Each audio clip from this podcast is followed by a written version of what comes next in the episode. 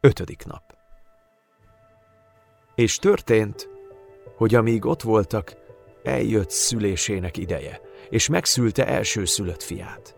Bepójálta, és a jászolba fektette, mivel a szálláson nem volt számukra hely.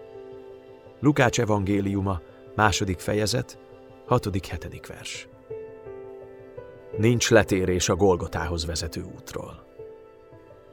Azt gondolnánk, hogy ha Isten képes úgy irányítani a világot, hogy egy egész birodalomra kiterjedő népszavazás segítségével vezeti el Betlehembe Máriát és Józsefet, akkor bizonyára tudott volna szállásról is gondoskodni számukra.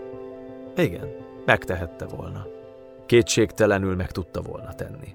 Sőt, Jézus születhetett volna tehetős családba. A pusztában kenyérré változtathatta volna a követ. A gecsemáné kertben segítségül hívhatott volna tízezer angyalt. Leszállhatott volna a keresztről, megmentve magát. Valójában nem az a kérdés, mit tehetett volna meg Isten, hanem az, hogy mit akart megtenni. Isten akarata az volt, hogy bár Krisztus gazdag volt, szegényé legyen értünk miattunk volt foglalt Betlehem összes kiadó szállása.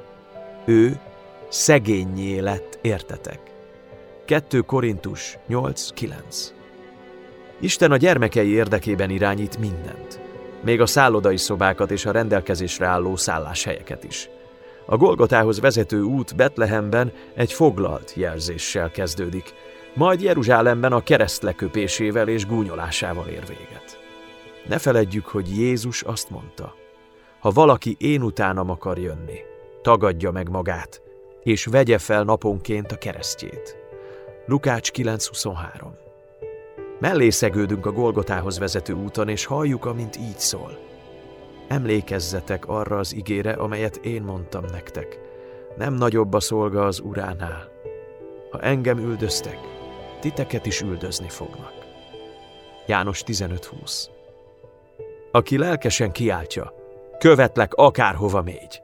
Annak Jézus azt feleli, a rókáknak barlangjuk van, és az égi madaraknak fészkük, de az ember fiának nincs hova fejét lehajtania. Lukács 9, 57-58 Igen, Isten gondoskodhatott volna róla, hogy Jézusnak jusson egy szoba a születésekor, de így letért volna a Golgotához vezető útról.